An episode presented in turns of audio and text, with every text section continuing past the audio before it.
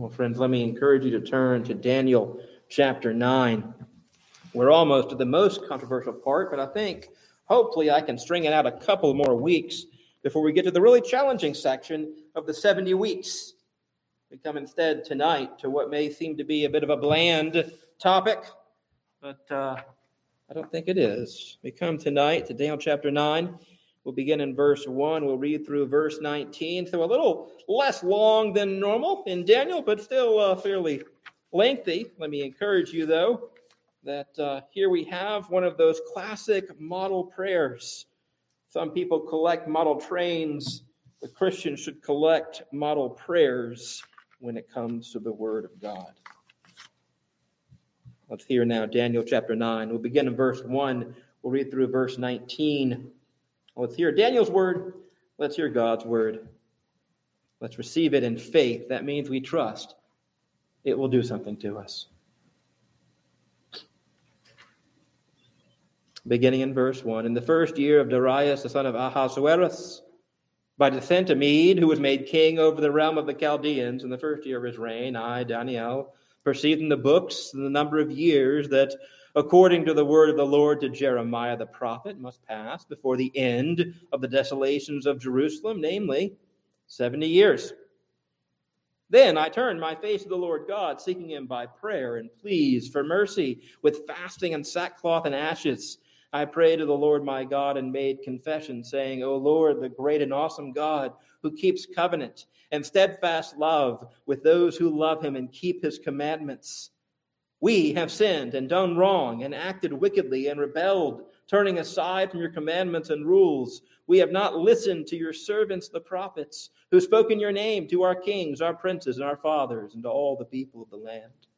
To you, O Lord, belongs righteousness, but to us, open shame as at this day to the men of Judah, to the inhabitants of Jerusalem, and to all Israel, those who are near and those who are far away, in all the lands to which you have driven them, because of the treachery that they have committed against you. To us, O Lord, belongs open shame, to our kings, to our princes, and to our fathers, because we have sinned against you. To the Lord our God belong mercy and forgiveness, for we have rebelled against him and have not obeyed the voice of the Lord our God by walking in his laws, which he has set before us by his servants, the prophets. All Israel has transgressed your law and turned aside, refusing to obey your voice. And the curse and oath that are written in the law of Moses, the servant of God, have been poured out upon us because we have sinned against him. He has confirmed his words, which he spoke against us and against our rulers who ruled us, by bringing upon us a great calamity. For under the whole heaven there has not been done anything like what has been done against Jerusalem. As it's written in the law of Moses, all this calamity has come upon us.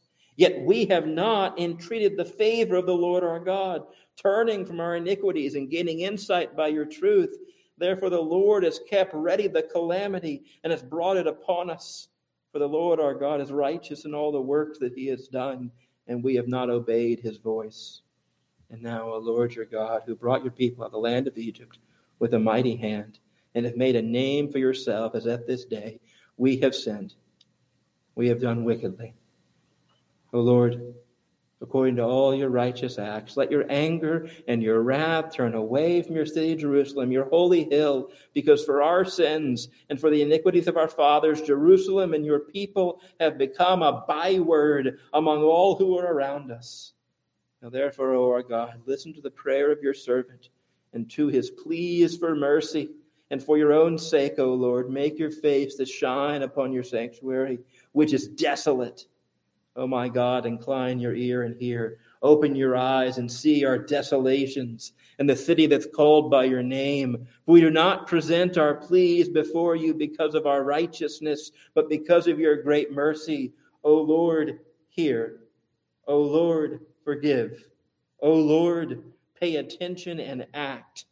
Delay not for your own sake, O my God, because your city and your people are called by your name.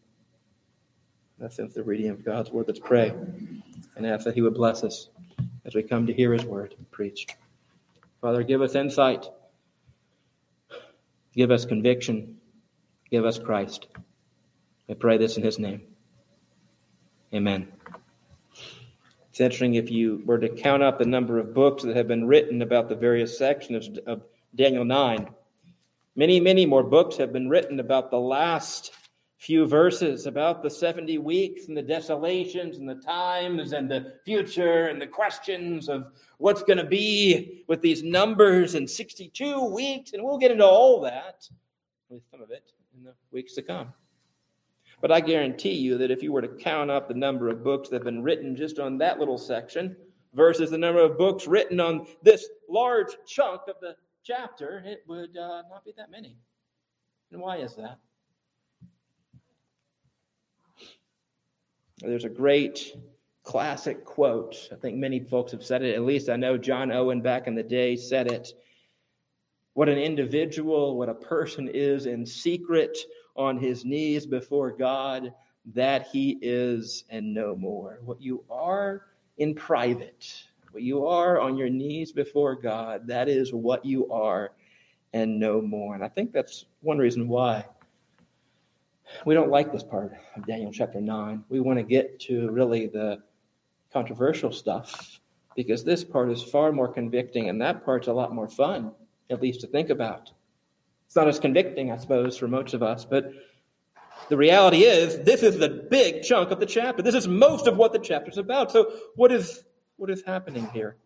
What is happening here is actually we begin to discover the secret of why Daniel was a man of God. We begin to discover the secret of why Daniel was actually so powerful, so strong, so courageous, so humble, so effective for God. And the secret's not that he knew about 70 weeks.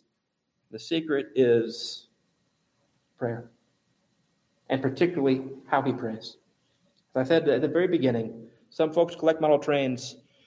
Christians should collect model prayers. Here's a model prayer that we can look at. So let's look at it. Let's look first, before we get to the prayer, the first couple of verses give us a timestamp. We're given a setting. You know, in the movies, occasionally they kind of move from one place to another and they give you a timestamp. They say 10 years later. Well, here we get the timestamp, verse 1 in the first year of Darius, son of Ahasuerus, by descent of Mede. And I should tell you that we have skipped some time. We're now from Babylon in the last chapter and the vision of the ram and the goat. We're now into Persia time. We have a new empire. Of course, if you recall, Daniel's divided up really into two sections, and they both cover the same period of history. The first half and the second half recovers it, covers the first half, but from God's point of view. It gives us a theological take on those events. And so we now have the theological take, God's eye view of what's happening to his people when they've been in exile. And we're told here that Daniel is reading his Bible. Particularly, he's reading his book of Jeremiah. And particularly, though he doesn't mention it, I'll tell you, he's reading Jeremiah 25, 11 to 12, and Jeremiah 29, 10 through 11. Most likely. He's reading about 70 years, this prophecy that God had given to Jeremiah, that Israel, that Judah would be in exile for 70 years. He's reading his Bible. And he's not wondering about what are the 70 years. He's not wondering. He's not mystified. He's not baffled by it. In fact, he's stirred by it. He's excited about it because he now knows if God's right, as he said to Jeremiah, then the time's come. Payday, restoration day, a day of joy and triumph.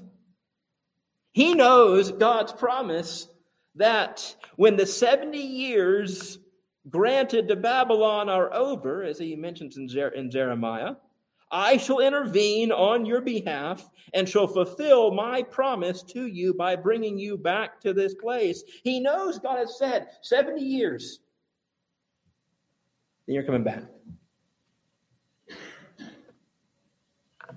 So, what does he do? Verse 3. He knows the promise. Then I turned my face to the Lord God, seeking him by prayer and pleas for mercy with fasting and sackcloth and ashes. It's fascinating here. David does not say, I have a promise from God. I'm just going to live until it happens. He does not say, you know, I have God's word. He said he's going to be there for me. I'm waiting, God. Come on, bring it. Bring the blessing, bring the deliverance, bring the promise. No, what does he do? He, he prays. It's striking here. He takes the promise of God and he uses it as the jet fuel for his prayers. He uses it as the fuel for his prayer. He does not take God's promise and say, All right, I got it. I'm waiting, God. No, he, he, he understands that God's purposes, that God's promises are not revealed in Scripture as excuses for you to be lazy about prayer or about anything. But actually, God's promises are given to spur you. We saw it this morning. Why does God give you his gospel grace? That you might live as a citizen of heaven. You're already in heaven, therefore live like it. You think of the disciples. What's the Great Commission? All authority in heaven and earth has been given to Jesus. So sit back, guys. Just chill out, just relax, and I'm going to make the whole world Christian. Is that what Christ says? No, it's not. He says, therefore, go. Teaching, making disciples, baptizing. Go. You see, Daniel realizes that God employs means to achieve his ends. And one of the classic means is prayer. And Daniel uses God's promises to drive him to prayer.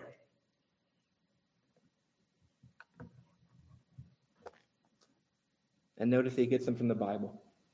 He does not pull out his devotional book. He does not pull out, you know, he does not scour the internet and say, what Christian language can I use to pray about? He takes the Bible, he takes Jeremiah, and he says, All right, God, here's what I'm going to pray about. You've given it to me in your word. Isn't that a challenge for you when you're thinking about praying? You're like, you know, I know I should pray. I know Christians pray. I probably should pray. What do I pray for? Hmm. You know, like, your mind wander. Maybe you have a list and you're just going through your list and it's rote. Even in trials, you know, you'd think that if you're going through a hard time, you'd pray about the hard time. But there's some people who go through hard times, they, they, they just don't want to talk about it. They don't want to think about it. So like, what should I pray for? Well, take a leaf out of Daniel's book. Search the scriptures to pray for what God has clearly promised. Let me give you some examples. Philippians 1 6. God has promised to complete a good work in us. So if he's promised to complete a good work in us, are you praying that he would complete that good work in you? What's that good work? I don't know what the good work is. You don't know either necessarily, but you can pray that God would complete it. And when you're going through trials, when you're going through the hardships, pray that God would complete the good work when it feels like it's a bad work. Or think of what Christ promises in John 14 a peace that transcends the peace the world gives. So when you're confused, when you're wondering, when you're not sure what to do and where to go, you don't have that peace, you're huh, worried. What do you do? You pray. Lord, give me that peace that passes understanding. Give me that peace that goes beyond what the world gives. Or it's a very simple prayer. It's a prayer I learned when I was in third grade. Psalm 23 The Lord has promised to be my shepherd. He walks through the valley of the shadow of death with me. Look, if that's all you know in the Bible, and you're wondering what to pray, pray Psalm 23, and you will be far better, far better equipped than many. You can pray that God will watch over your soul. He will hold your hand in the blackest, darkest night of your soul. It's the Daniel way. If you want to be like Daniel, as a lot of folks want to do, here's where you need to start. Take the Bible up and pray. Let Scripture drive your prayer. You know, when I was uh, in first grade, I distinctly recall the moment when I made my first step into becoming an adult. I moved from Velcro shoes to tying my own laces and you know how to do it. You do it with the rabbit ears. I had to learn it. It took a long time for me to learn it. I don't have fine motor skills that are very fine. A lot of us think we know how to tie the bunny ears when it comes to praying. A lot of us think we're adults and they're always second graders in that way. But you see, God knows that actually you're still in the Velcro stage. Most Christians are always going to be in the Velcro stage of their life. And God gives his promises as little Velcro strips that you just have to put on. He gives his word. He gives very clear and basic and simple promises. And he just wants you to strap them together. Just strap them on in prayer. It's not complicated. The problem is that we don't want to do that. That's a stage. Stage is set for prayer. What's the actual prayer? The prayer begins, verse 4. It begins in adoration. It begins in adoration. I prayed to the Lord my God and made confession. You expect it to be confession time. And there's a lot of that. But in verse 4, what does Daniel say? O Lord, the great and awesome God who keeps covenant and steadfast love with those who love him and keep his commandments. You see, before he gets into the bulk of his prayer, which is about sin, we're going to get there in a second, that he, spends one verse, verse 4, a little baby portion of praising God. You see, even when the main burden, even when he knows what he really needs to get to is to confess the people's sin, his own sin, he says, I need to adore God. And in fact, for you Bible nerds, he's, he's riffing off, he's taking up Deuteronomy chapter 7, which talks about God in your midst, a fearful God. But it also talks about a faithful God. You see the components here. He says, God, you're awesome. That means you're scary, you're fearful, you're mighty, but you're also the one who's faithful. You're, you're fearful, and yet you're faithful. Or in the classic words of Lewis in Narnia, you're good, but you're not safe. You're safe. No, no, no, no. But you're good. You're not safe, but you're good. You're great. You make us tremble, and yet you keep us secure. Daniel shows us that no matter the guilt you fear, where do you start with God? You start by adoring Him, you start by knowing Him, you start by praising who God is, no matter the mess you're in. Doesn't mean if you're in battle that you can't offer up a prayer, but it does mean that our natural prayer should be adoring God eh, because we know who He is before we confess our sin when uh, LBJ was the vice president during John F. Kennedy's reign, sorry, administration. he, he talked to a guy named Russell Baker. Russell Baker was working for the New York Times, and uh, he, he was running through the White House. LBJ saw him. He grabbed him and said, You! I've been looking for you. And he pulled this journalist, Baker, into his office. He began talking to him and haranguing him. He's saying, You're so crucial to our administration. Uh, we need you. You're an insider. You're so important. And he just kept talking and talking and talking. And while he was talking, he grabbed a little notepad and he wrote a little something on it. And he called his uh, secretary in and he handed her this little slip. And she returned a few minutes later and she gave the paper back. He looked at the paper, he threw it in the trash can, and he continued talking.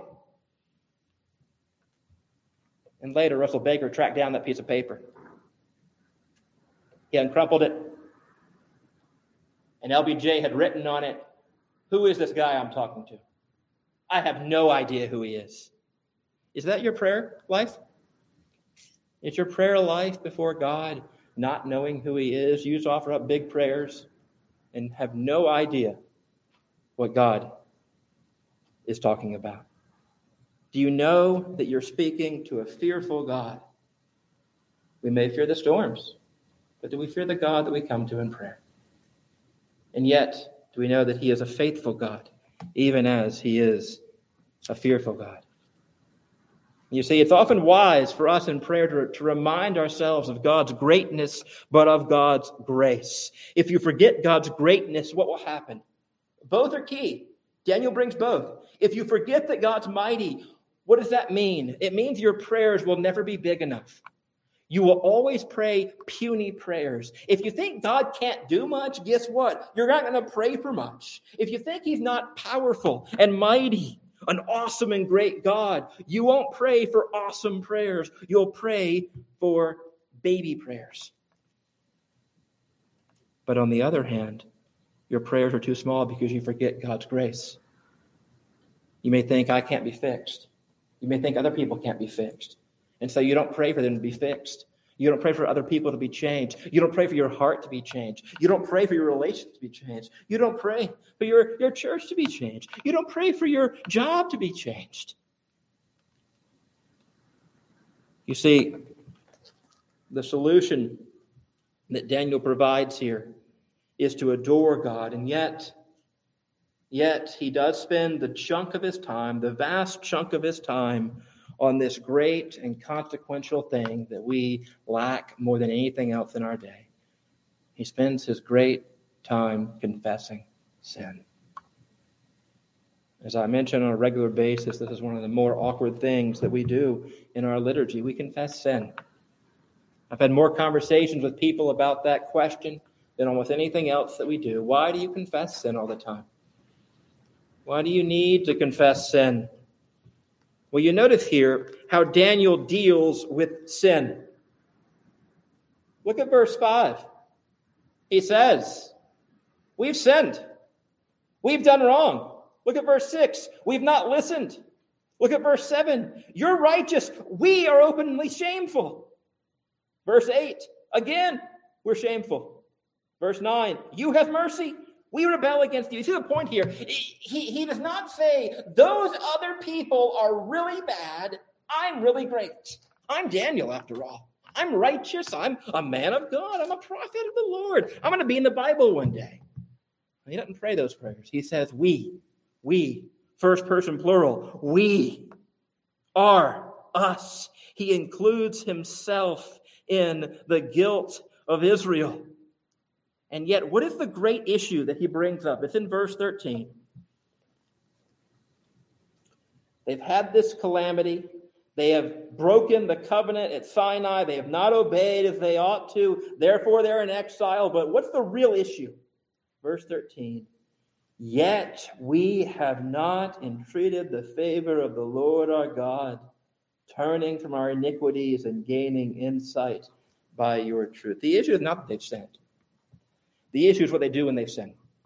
The issue is not that they've sinned. The issue is what they do when they sin. It has not driven them to actually grieve over their sin.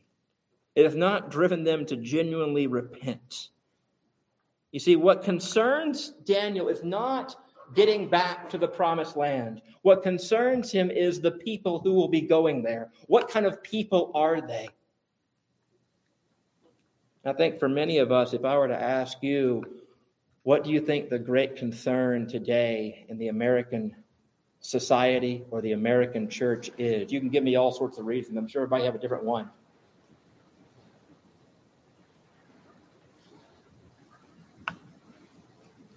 But how many of us would have as our concern the hearts of Christians?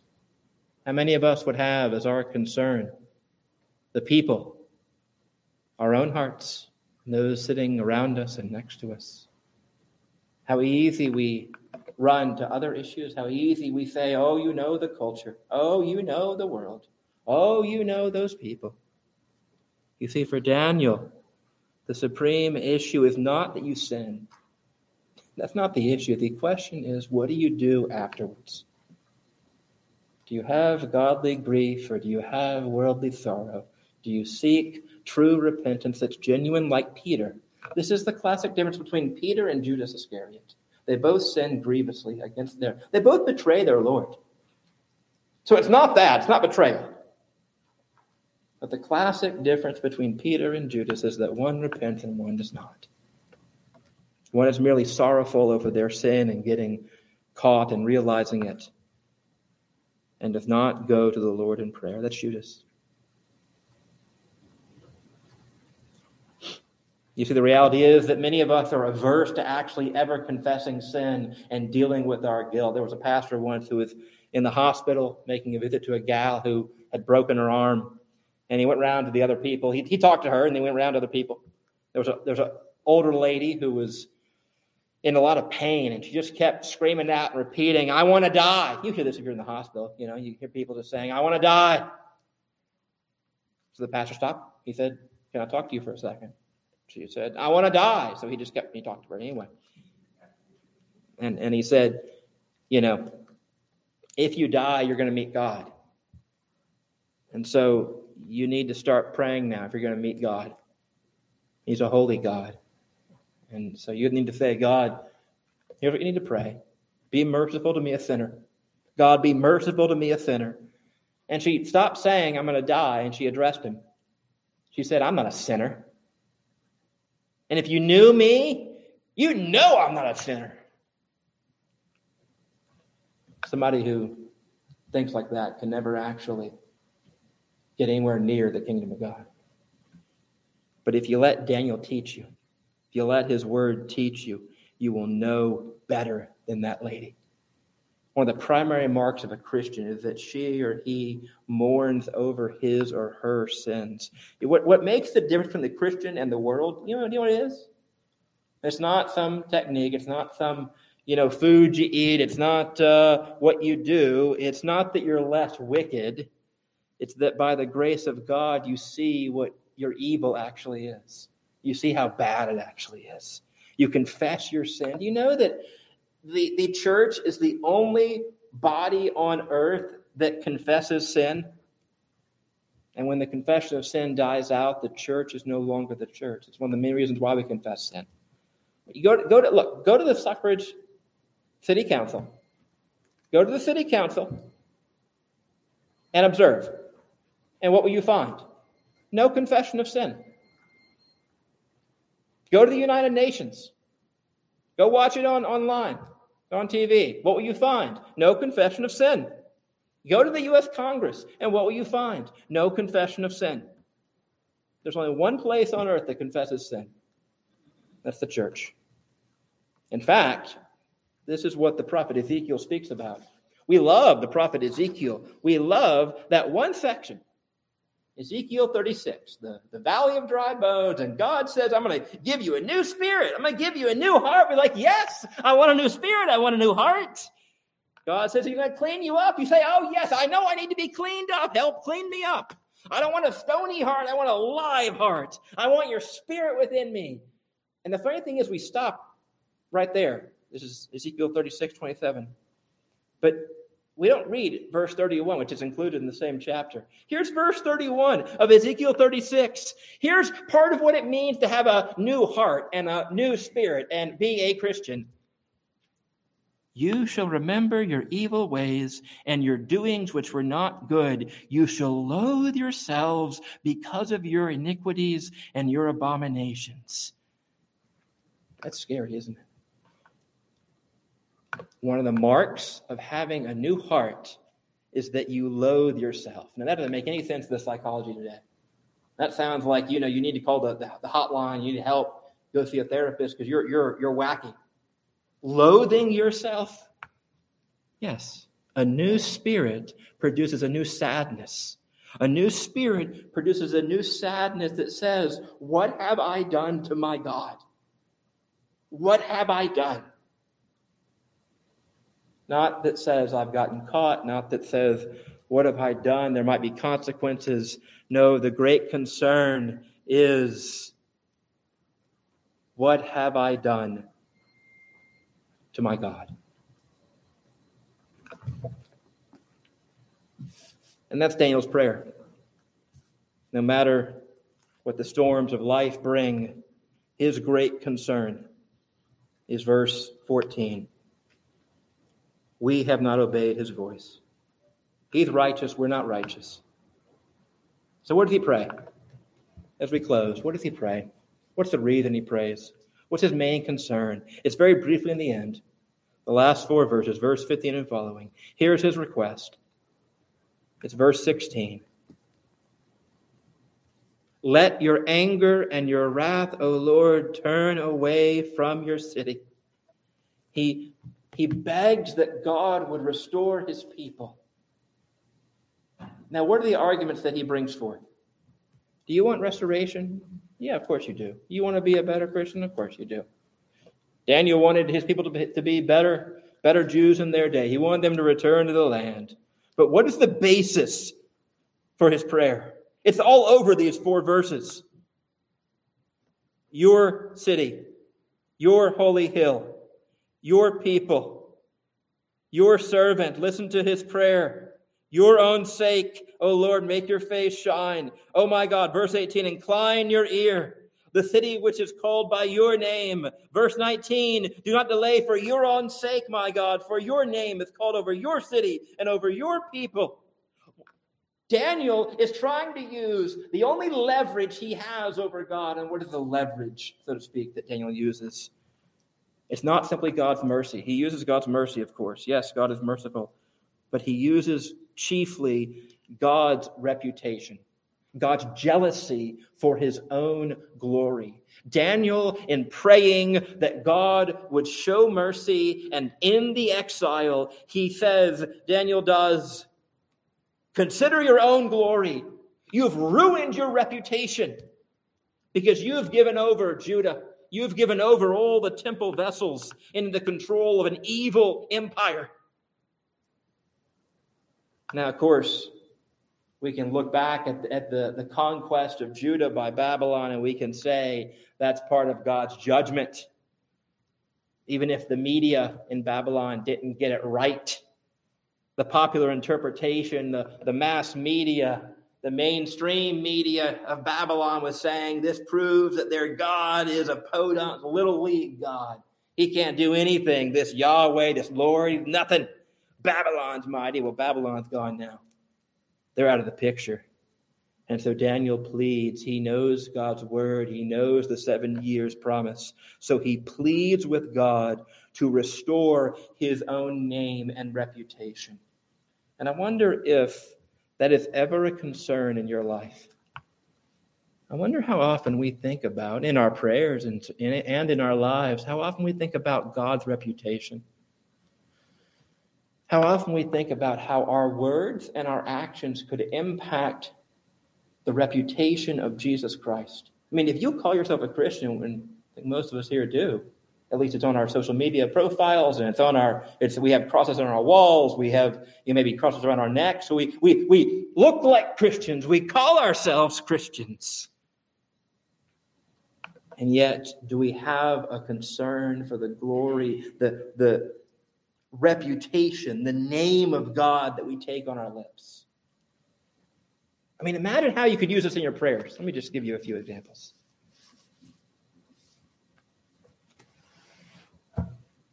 What honor will it bring you, Lord, if my son is converted? What praise will come to Christ if my marriage is renewed? What credit to Jesus and his name if that saint can walk through this hard time and actually grow stronger and sweeter in their faith.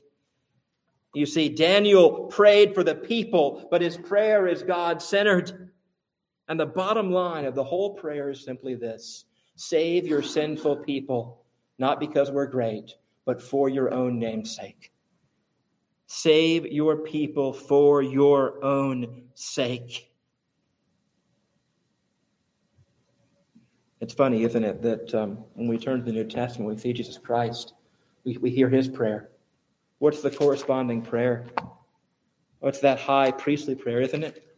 What's the corresponding prayer to Daniel 9? It's really the corresponding prayer to so many of the prayers in the Old Testament. It's John 17. And what does Christ pray? He says, Father, the hour has come. Glorify your Son, that the Son may glorify you. You have given him authority. This is eternal life. I glorified you. What's he talking about there? He's saying, I cared about your name. I cared about your reputation. He goes on to say, Christ does, I've shown your name to the people that you gave me. They're yours. They know everything now about you. You see what Jesus says? He says, I have accomplished what Daniel prayed for. He said, I have honored you, and now glorify me. But here's the question What was the glory of Christ? Where was the glory of Christ seen most deeply? It was seen, was it not, when he's lifted up, that all men could look at him. And where is he lifted up? He's not lifted up on some palace. He's not lifted up on some mighty, you know, a magic carpet. He's lifted up on the cross. And that's the answer to our sin and guilt, friend. That's the answer to the prayer of Daniel. The answer to the prayer of Daniel is the cross of Christ. Because it is there that the mercy of God, the justice of God, and the name of God are lifted up high. What the, what the devil looks at and says, that is my victory, Christ says, no, it's not. It's my glory. Because what do we think about nowadays? What do we glory in? We glory in the cross. If you're a Christian, what do you glory in today? What enables you to pray to God even? Is it not the grace of the cross? So let us come and be people who are not so obsessed with the uh, controversial topics of Daniel 9, but those who are focused on what Daniel's focused on, which is prayer. Let us be in private what we are, and that and nothing else. People who know their God, who trust his promises, who confess their sin, and who seek to glorify his reputation, not our own. We're so concerned about our own reputation. Ought we not to be more concerned about God's glory and his reputation? Let's pray. Father, we come to you and we ask and plead that you would make your name great, even if that means our names have to be small. That you would make your glory, reputation mighty, even if ours have to be minuscule. That you would show us our sin. That we have people who would confess and repent. And that above all, you would be glorified in us. Make us a people of prayer. Public, yes, public prayer sit down to eat, we pray. But Lord, make us a people of private prayer as well. We ask you do this by your Spirit. In the name of Christ. Amen.